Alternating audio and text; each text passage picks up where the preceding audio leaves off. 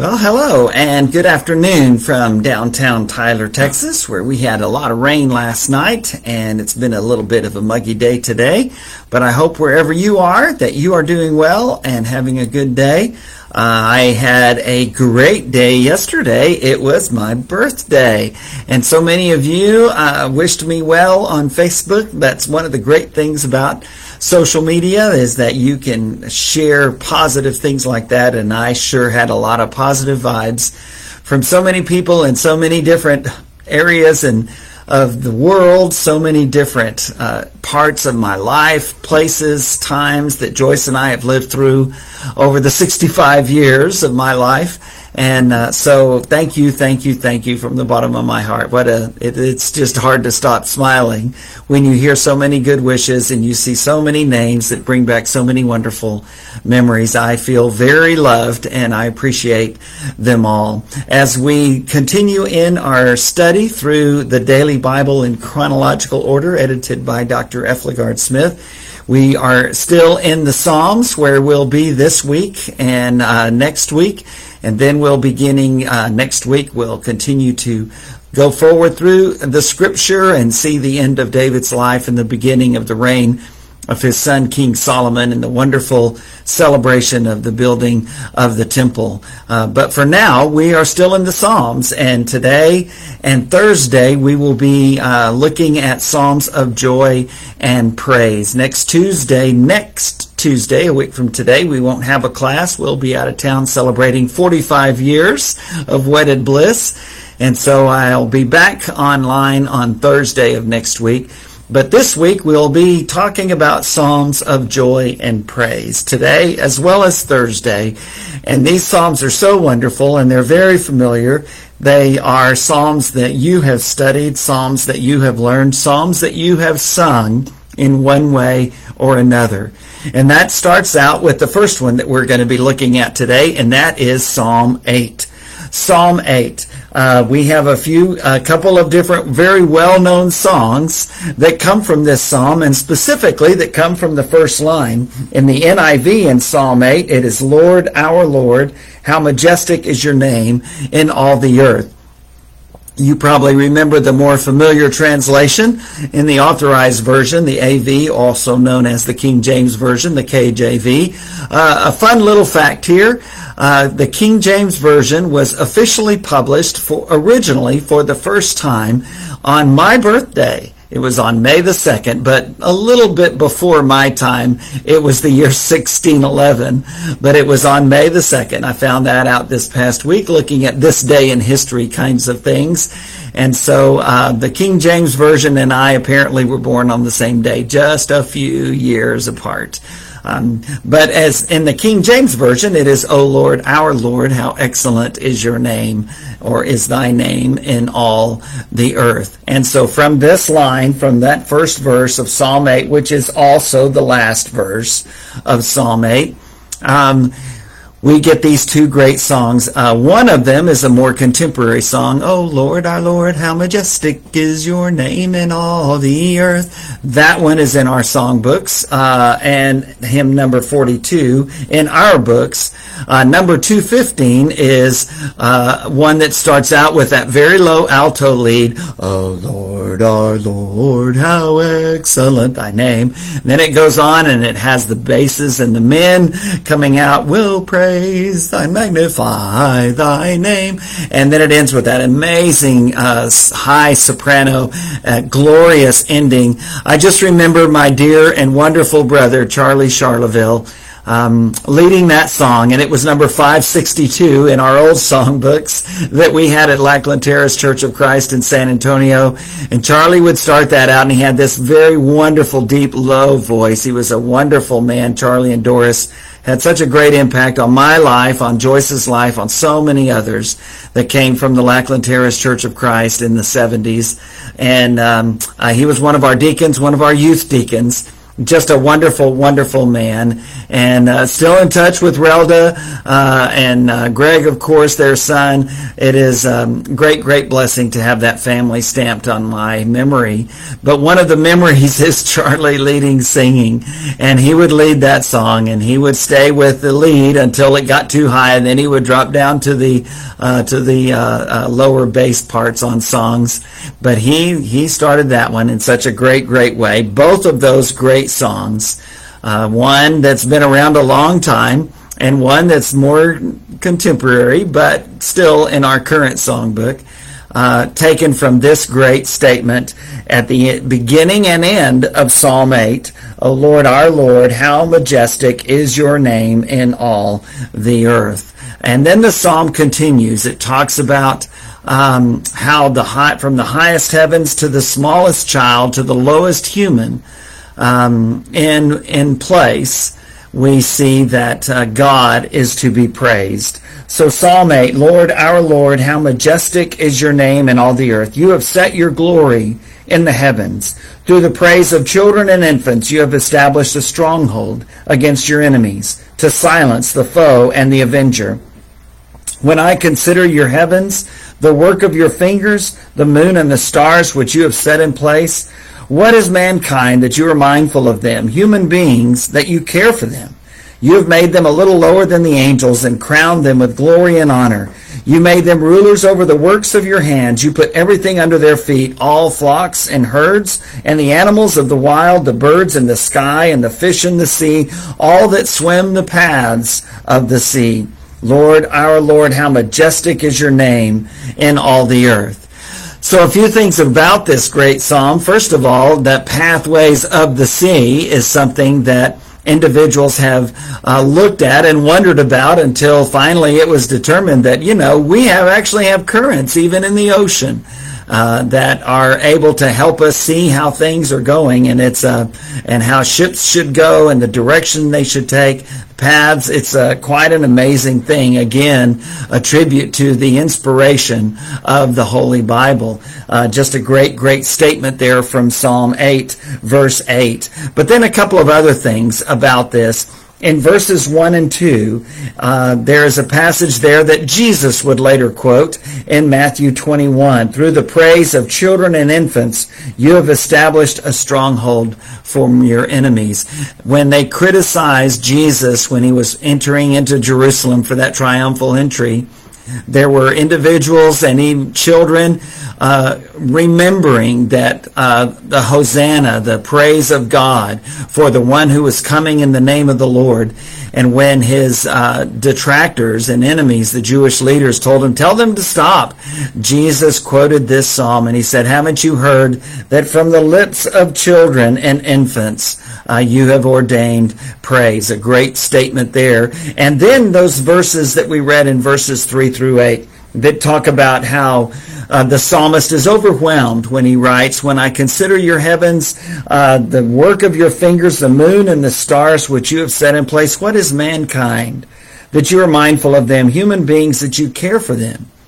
And from the psalmist's perspective, he's looking back on those first couple of chapters in, in Genesis and the creation and the order that God set, putting humanity above everything else created.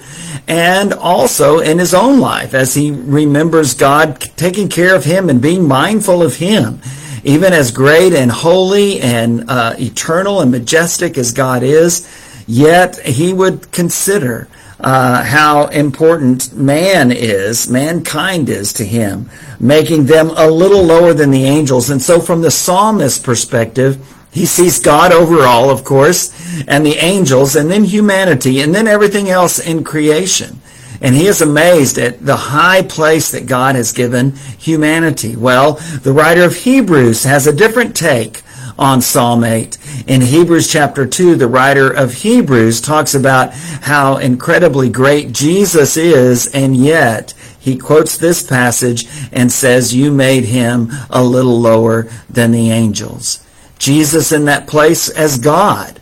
Uh, far high and above all else, humbled himself, emptied himself, as Philippians 2 says, and, and took upon humanity. He became human, became a servant, even submitted to death, even death on a cross.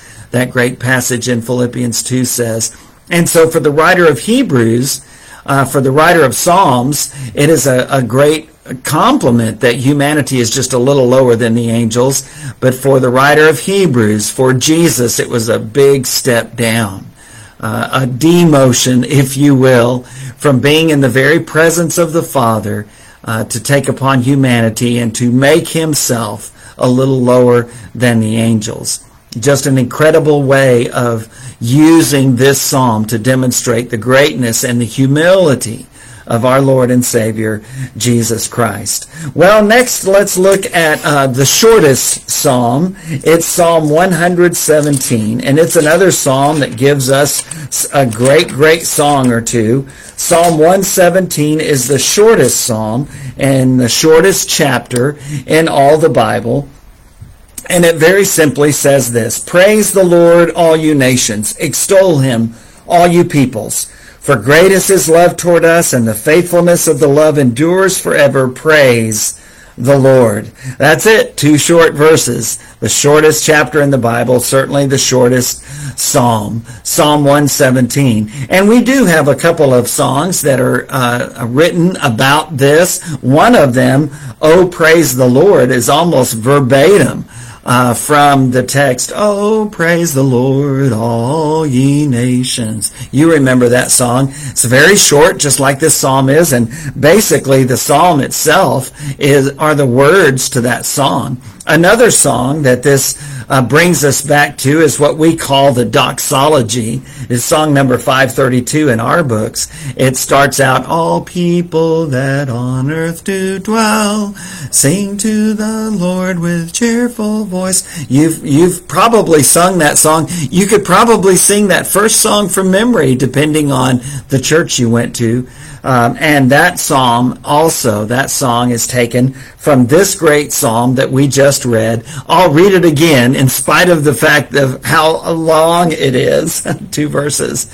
But it's a call to universal praise. It calls on all people everywhere to praise the Lord. And then it gives the reason why. Because of his great love and faithfulness. Psalm 117. Praise the Lord, all you nations. Extol him, all you peoples. For great is his love toward us, and the faithfulness of the Lord endures forever. Well, I want us to read a couple of Psalms, or at least parts of them, of uh, that deal with the Word of God. One of them is Psalm 19, and the other one is Psalm 119. But let's do the, the shorter one first. Psalm 19, Psalm 1 9. And it's a psalm, again, that's very familiar. It acknowledges the witness of creation and how the creation establishes praise to God in the first several verses.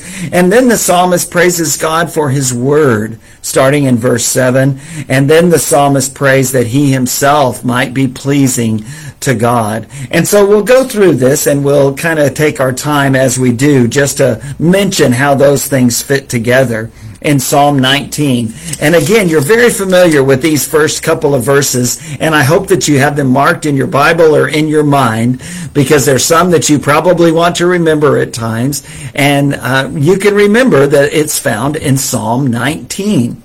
The heavens declare the glory of God. The skies proclaim the work of his hands. Day after day they pour forth speech. Night after night they reveal knowledge. They have no speech. They use no words. No sound is heard from them. Yet their voice goes out into all the earth. Their words to the ends of the world. In the heavens, God has pitched a tent for the sun. It is like a bridegroom coming out of his chamber, like a champion rejoicing to run his course. It rises at one end of the heavens and makes its circuit to the other. Nothing is deprived of its warmth.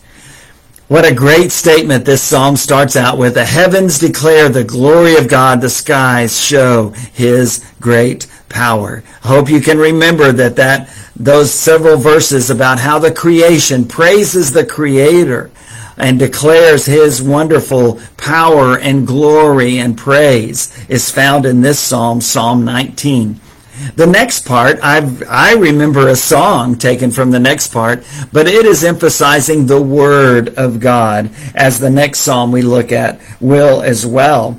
Psalm 19, starting in verse 7. The law of the Lord is perfect, refreshing the soul. The statutes of the Lord are trustworthy, making wise the simple.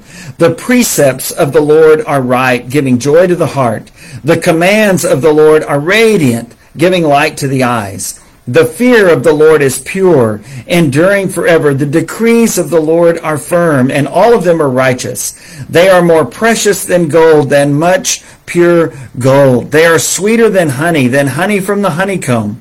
By them your servant is warned. In keeping them there is great reward. We don't sing it here, but I remember from my days years and years ago as a boy growing up, uh, the song that comes from these words, the law of the Lord is perfect, refreshing the soul.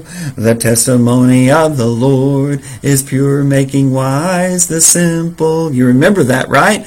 More to be desired are they than gold, yea, than much fine gold, sweeter also than honey and the honeycomb. Well, it's just a great song taken right out of those verses from Psalm 19 in the middle of the chapter, and it helps us to see the, the attitude that the psalmist had for the law of God. The psalmist didn't feel like those hundreds of laws that you can find that the Jewish leaders would uh, tell the people about that are uh, begun in the law that we have. Uh, those uh, words from Moses in the first five books of the Bible and yet, and yet they didn't feel like they were binding and constrictive at all. How does the psalmist describe the law of the Lord? Perfect refreshing the soul, trustworthy, making wise the simple, giving joy to the heart, radiant, giving light to the eyes, more to be desired and more valuable than much fine gold, sweeter than the honey from the honeycomb. That's how the psalmist who lived under the law of Moses considered the law of God. What a tragedy if we do not love the Lord and love the law of God just as much as the psalmist did when we are here on this side of the cross and the empty tomb. And we don't have to be concerned about all those hundreds of laws that the psalmist had to be concerned with, but rather we are able to have that strong desire and even love and joy towards God's word. What a great, great blessing. And so the psalmist ends with this prayer, starting in verse 12. Who, uh, who can discern their own errors? Forgive my hidden faults. Keep your servant also from wilful sins. May they not rule over me. Then I will be blameless, innocent of great transgression. May these words of my mouth, Psalm 19 verse 14, and this meditation of my heart be pleasing in your sight, Lord, my rock and my redeemer. I remember that being put to music as well. May the words of my mouth and the meditations of my heart be acceptable in thy sight, O Lord. It's kind of that, something like that. Maybe that refreshes your memory enough to remember those great words. But what a great prayer that we should all pray coming at the end of an incredible, incredible psalm.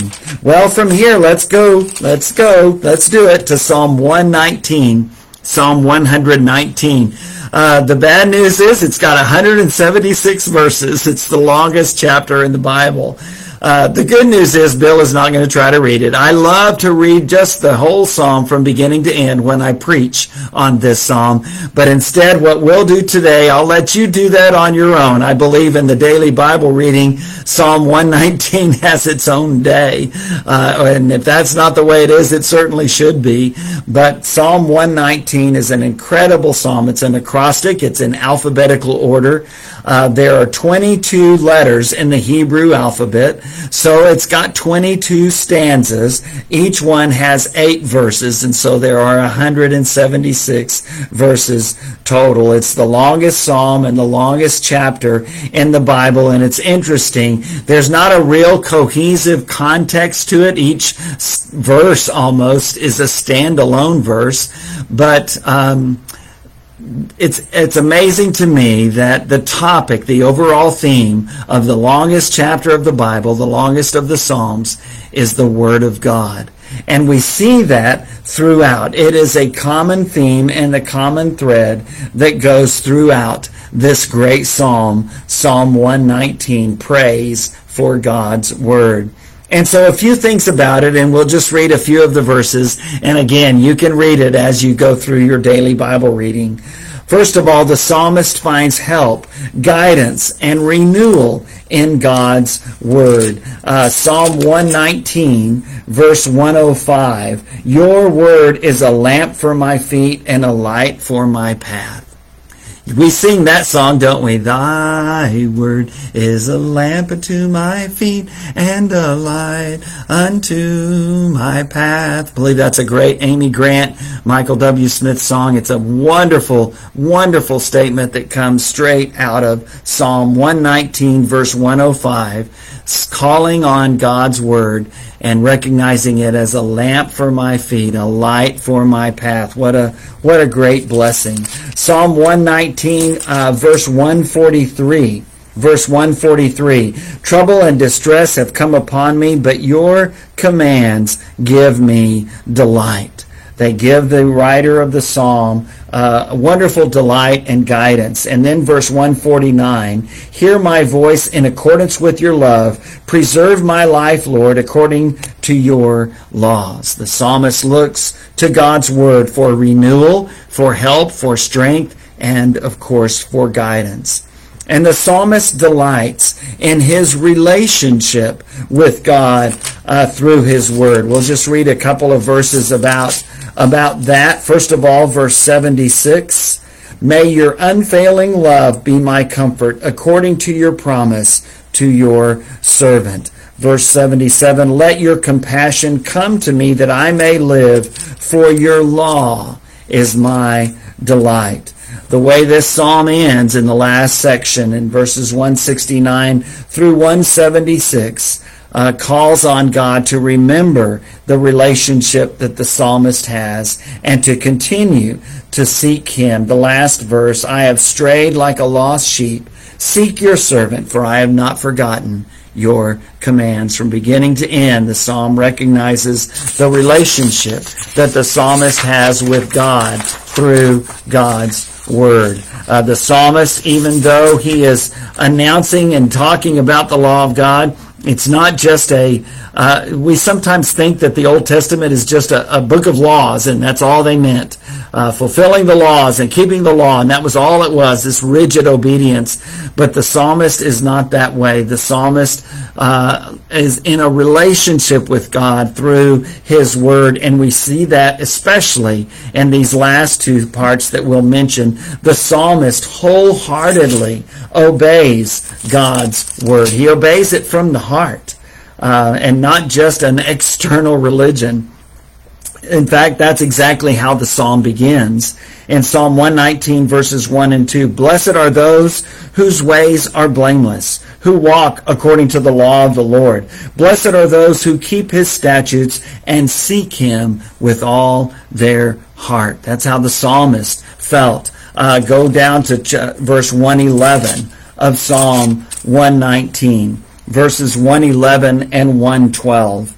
Uh, your statutes are my heritage forever. They are the joy of my heart. My heart is set on keeping your decrees to the very end. The psalmist wholeheartedly obeyed God's law. But it was more than that for the psalmist. His primary concern is not just in keeping God's commandments, although we're commanded in Old Testament and New Testament to do that. But just as Jesus said in those wonderful chapters in the Gospel of John when he meets with his disciples before his death, he says over and over and over again, if you love me, you will keep my commandments. The one who keeps my commands, that is the person who loves me, Jesus says. And the psalmist gets that.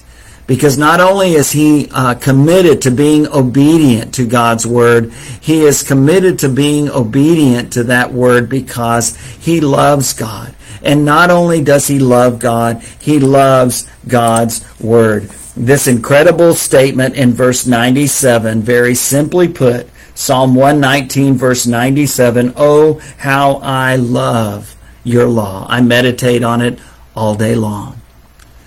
Far from feeling constrained and restricted by God's word and God's law, the psalmist openly says, Oh, how I love your law. Meditating on it all day long. To him, reading and obeying the word of God was a joy, not a burden, because he followed God with all of his heart and he loved God and he loved God's word. May that be said of all of us. Well, let's end today with another familiar psalm. This is Psalm 100. I think in some songbooks there are some songs that come from this psalm that are actually song number 100. We have several songs that uh, come from this. I remember a song when I was growing up uh, that uh, starts out, Make a joyful noise to the Lord, all ye lands. It's kind of an echo back and forth between parts. We don't sing it here, but uh, it is a great, great song. It's still in my memory, even though I stopped going uh, to the chapel in San Antonio when I uh, was baptized and, and uh, became a member of the Churches of Christ in my freshman year of high school. And so this was starting at about fifth grade through ninth grade uh, I remember that great, great memory and, and was seeking God uh, with all of my heart the best I knew how, and then was able to get further teaching from a wonderful friend and mentor and dad, uh, my dear late friend and brother in Christ, Ronnie Clayton. Um, and and so there are a couple of other songs that come from this, and you'll recognize it uh, from these songs uh, our song, We Bring the Sacrifice of Praise. We bring the sacrifice of praise into the house of the Lord. And then the song, He has made me glad. I will enter His gates with thanksgiving in my heart. Will enter His courts with praise. We sing both of those and they're wonderful, wonderful songs. And listen for those words as we read Psalm 100. It calls us to come before the Lord with joy and it acknowledges God as our creator and master. It tells us to come before him with gratitude. And I think it always starts there with gratitude. And then it develops into joy and joyful obedience. And it ends with the statement that the Lord is good and loving and faithful, very much like we have seen in these other songs of joy and praise very much like we'll see in the Psalms that we'll cover on Thursday as we do part two of Psalms of Joy and Praise. So let's read this great Psalm, Psalm 100, and then our study for today uh, will be over. Psalm 100. Shout for joy to the Lord, all the earth. Worship the Lord with gladness. Come before him with joyful songs. Know that the Lord is God. It is he who made us, and we are his. We are his people, the sheep of his pasture. Enter his gates with thanksgiving and his courts with praise. Give thanks to him and praise his name. For the Lord is good and his love endures forever. His faithfulness to all generations. I pray that that will be your song of praise today. Psalm 100.